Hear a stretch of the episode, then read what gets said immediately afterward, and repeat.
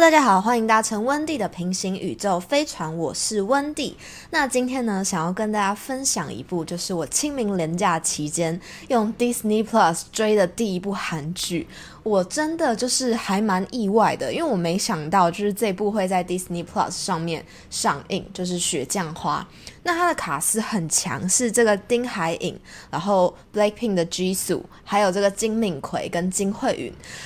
大家应该知道，就是诶。我好像有说过吧，就前几集我记得我有讲过，我很喜欢金敏奎，就是他是我很喜欢的韩剧男演员类型。可是我真的觉得他在《雪降花》里面是得罪造型师，是不是？还是因为他演的是北韩间谍，所以不能够太帅？反正呢，他在里面的发型就是一个。中二头，发现这发型真的很重要诶，就是男生好像真的有没有化妆没关系，但是发型一个不对劲，就是整个人都不对劲。好，这是题外题外话，反正就是我的金敏奎得罪造型师了。我在看的时候，本来一开始很期待有他，结果就是看之后就发现，嗯，怎么会把他用成这个样子？那其实这个雪降花呢，它的讨论度我不知道为什么，好像一直都是处在一个不温不火的状态，就是很少人，我看我很少看到有人去讨论，不知道是因为它上架的平台的关系，还是因为它整个调性是比较偏向一个政治剧，所以可能比较没有那么多人喜欢这种类型吧。那其实呢，就是雪降花，应该。有些人会知道，就是它上架后，其实，在南韩引发了大批的网友不满跟挞伐，认为呢这部剧它有一个美化北韩间谍跟安气部的一个嫌疑，是跟他们的这个历史是相违背的。那这个制作团队他们就有出来去做了一个呃辩驳，他们说，因为现在是在跟播阶段，所以等到剧情慢慢的往后发展的时候，就是大家应该就不会有这样的一个疑虑了。好，那讲到这边，就是先跟大家科普一下《雪降花》它的一个故事背景。它的故事背景呢，是一九八七年的首尔。那首尔呢，在一九一九八七年的六月十号到二十九号，是爆发了全国范围大规模的一个民主运动，叫做六月民主运动。可是呢，一九八八年的奥运是在韩国举办的。那如果大家是有看过，请回答一九八八，或是我只是个计程车司机，这些应该就知道，一九八八年它对于韩国人来说是一个非常非常重要的年份，因为他们在国内同时又面临到这个政党轮替，然后同时又是这个国际奥运是在他们国家举办的，所以要避免在奥运会前爆发这个暴力事件。执政当局呢，就发布了六二九宣言。同意这个总统直选，还有采取民主改革的一个措施。其实，在一九四五年，南韩就开始就是渐渐的往民主发展了。一九六零年呢，有个总统，他叫做李承晚，他就是被赶了下台。那李承晚呢，他就是一个执意要统一南北韩的总统。但是要统一就会有战争，有战争就会有战乱。那有战乱的话，国家就会可能就是要赌，你要不要走向衰亡，还是你要经济发展？可是，在这个李承晚被赶下台台之后呢，继任的总统朴正熙，他又是采取一个独裁的模式去统治人民。可是，随着这个全球发展跟这个经济的改革开放、教育思想的一些改革，人民他们开始有了要追逐自由民主的一个意志。民主真的是一个很可贵的东西。所以呢，这个雪降花的背景。它其实就是建立在这个政府跟人民关系紧张，同时又面临到北韩威胁的一个时空背景下的一段北韩间谍林守护，就是这个丁海寅演的林守护，名字很好听。然后跟这个南韩安气部长的女儿居素之间的一段虚构爱情故事。OK，就是拜托他光是在 Disney Plus 上面上架。然后它整部片的调色、配乐跟人物设定，我自己看下来，我都觉得是非常非常诗意的。所以就是这一集的名字就叫做《乱世中的优雅学匠花》嘛。那时候我在看这集的时候，我就决定说，嗯，我如果要录这集的话，我的取名就是要叫《乱世中的优雅》，因为在那样的环境下，就是丁海寅跟居属竟然还可以谈恋爱，谈的那么唯美，我觉得真的是一件很厉害的事情。而且就是人家片头他就有说它是一个虚构故事啊，所以我觉得，对啦，就是如果用这种去审视历史故事的眼光去审视它，那我觉得就是对他来说有点不公平，因为他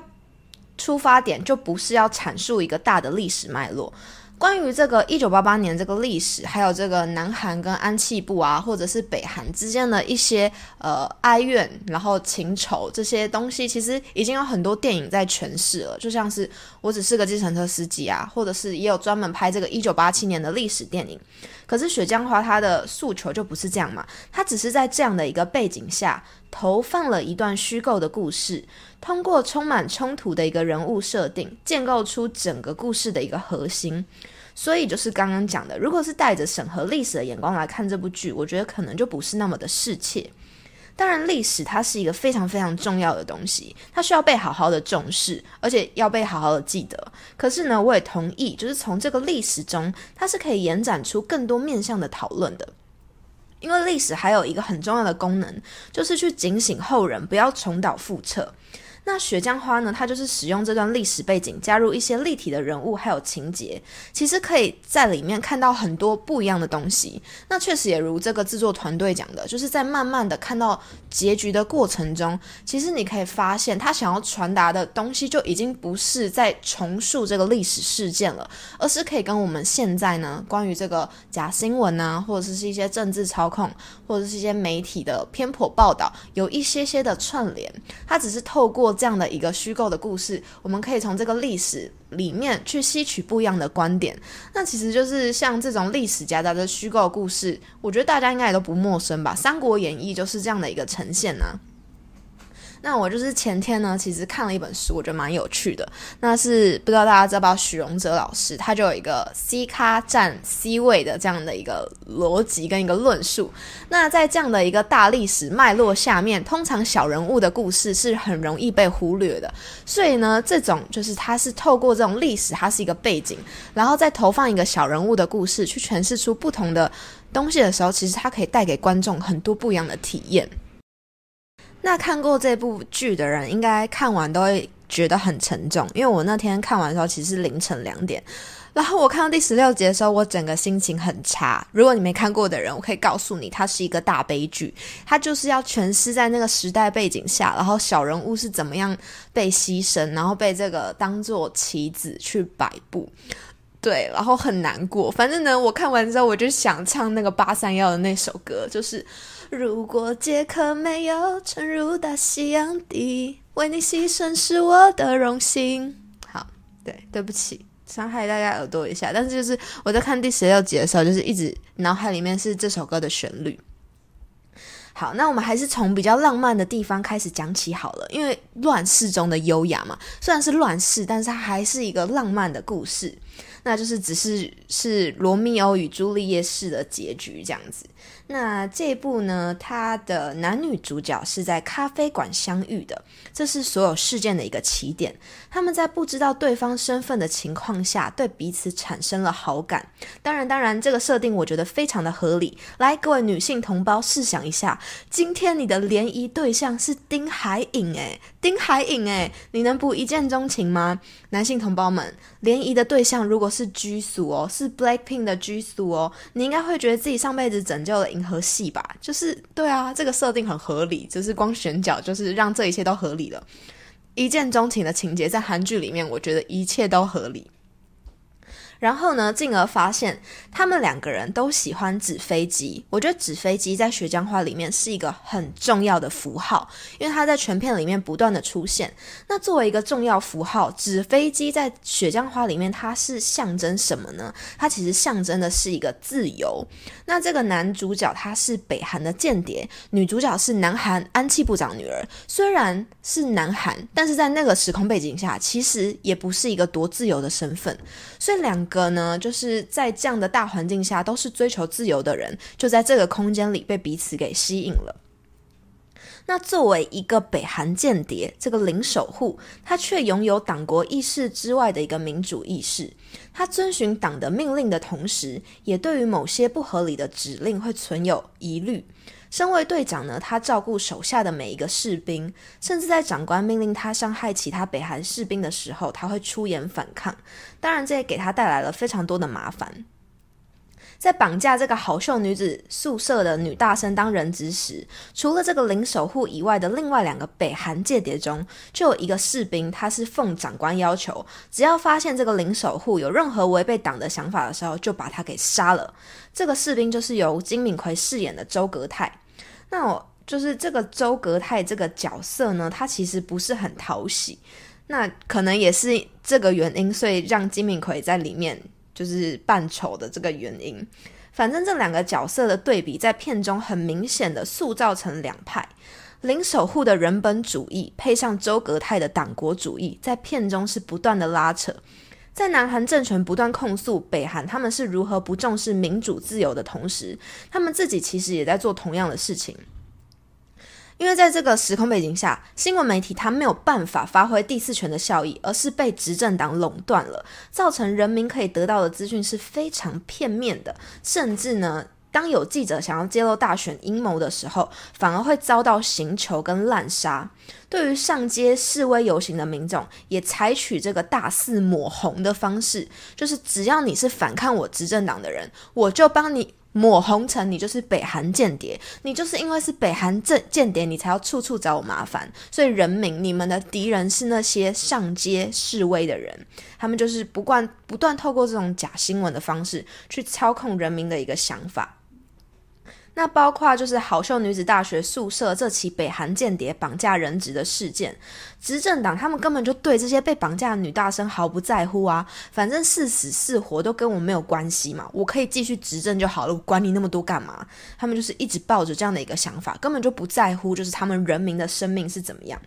那媒体资讯也是用这个假新闻，还有洗脑的方式去告诉人民，诶，这都是北韩间谍，他们就是很残忍，他们惨无人道，所以他们这些执政党的官员逼不得已才必须要配合间谍的要求，然后人质才可以安全。可是这些人呢，你可以看到是非常讽刺，他们私底下其实在讨论要用什么样的炸弹，用什么样强力的炸弹，可以比较方便，就是炸掉这个宿舍，让这个宿舍里面没有一个人可以活命。那看到这里，就是也觉得蛮讽刺的啊，因为就是诸如此类的事情，现在也依旧在发生啊。就算现在是这么民主开化的时期，但假新闻的这个串流，还是让很多人就是深受其害嘛。还还有就是现在俄罗斯跟乌克兰这件事情，俄罗斯打乌克兰，多少俄国人民就在政府的洗脑下，相信这个出兵乌克兰是逼不得已的一个行为呢？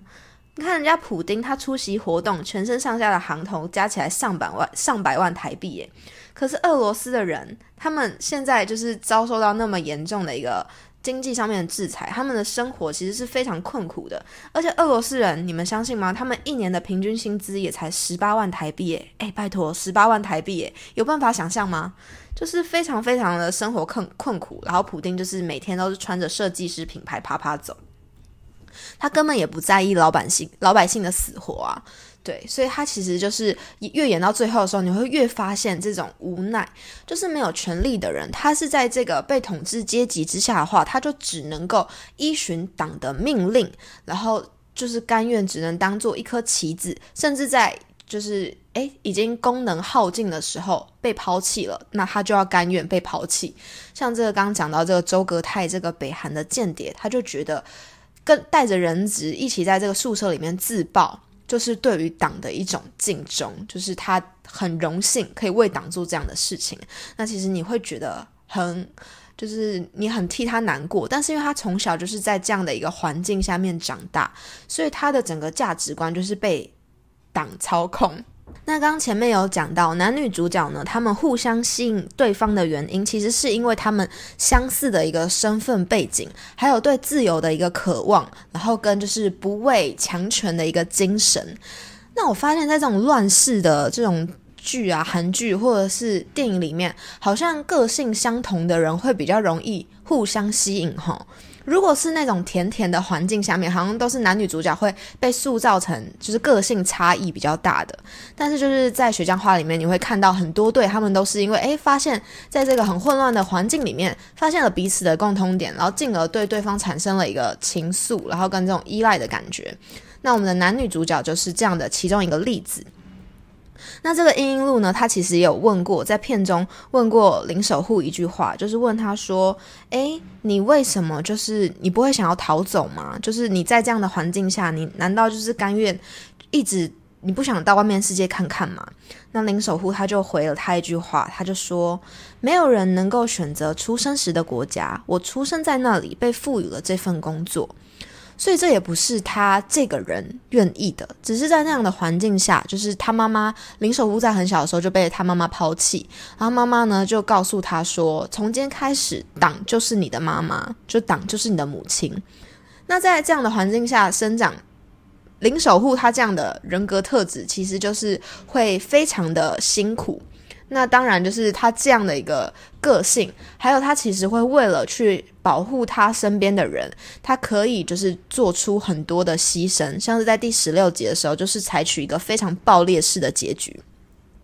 因为这些执政当局呢，他们觉得，诶，这些宿舍里面的女生都已经知道了，这是一场大选的阴谋了，那就不能够让任何一个人活下来啊！你看这是多么的过分，他们真的可以为了执政什么都不管不顾，诶，就是人命对他们来说真的是 nothing，就是 nothing，对，就是随时都可以把你除掉的那种感觉。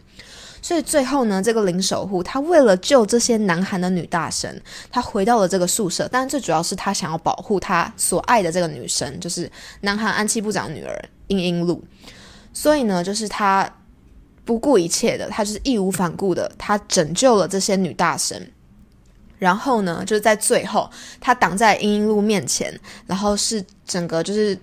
所有的安气部的人都对他开枪，所以他最后是整个枪林弹雨下，然后就是命丧黄泉。对他就是这样死在了英英路的面前。那是这样的一个爆裂式的结局，所以我刚前面才会唱《八山药》那首歌，就是真的非常的爆裂式，就是英雄式的结局。但是就是南韩政府才不会管你嘞，他就是继续把他抹害成就是他就是一个想要夺取大家性命的北韩间谍。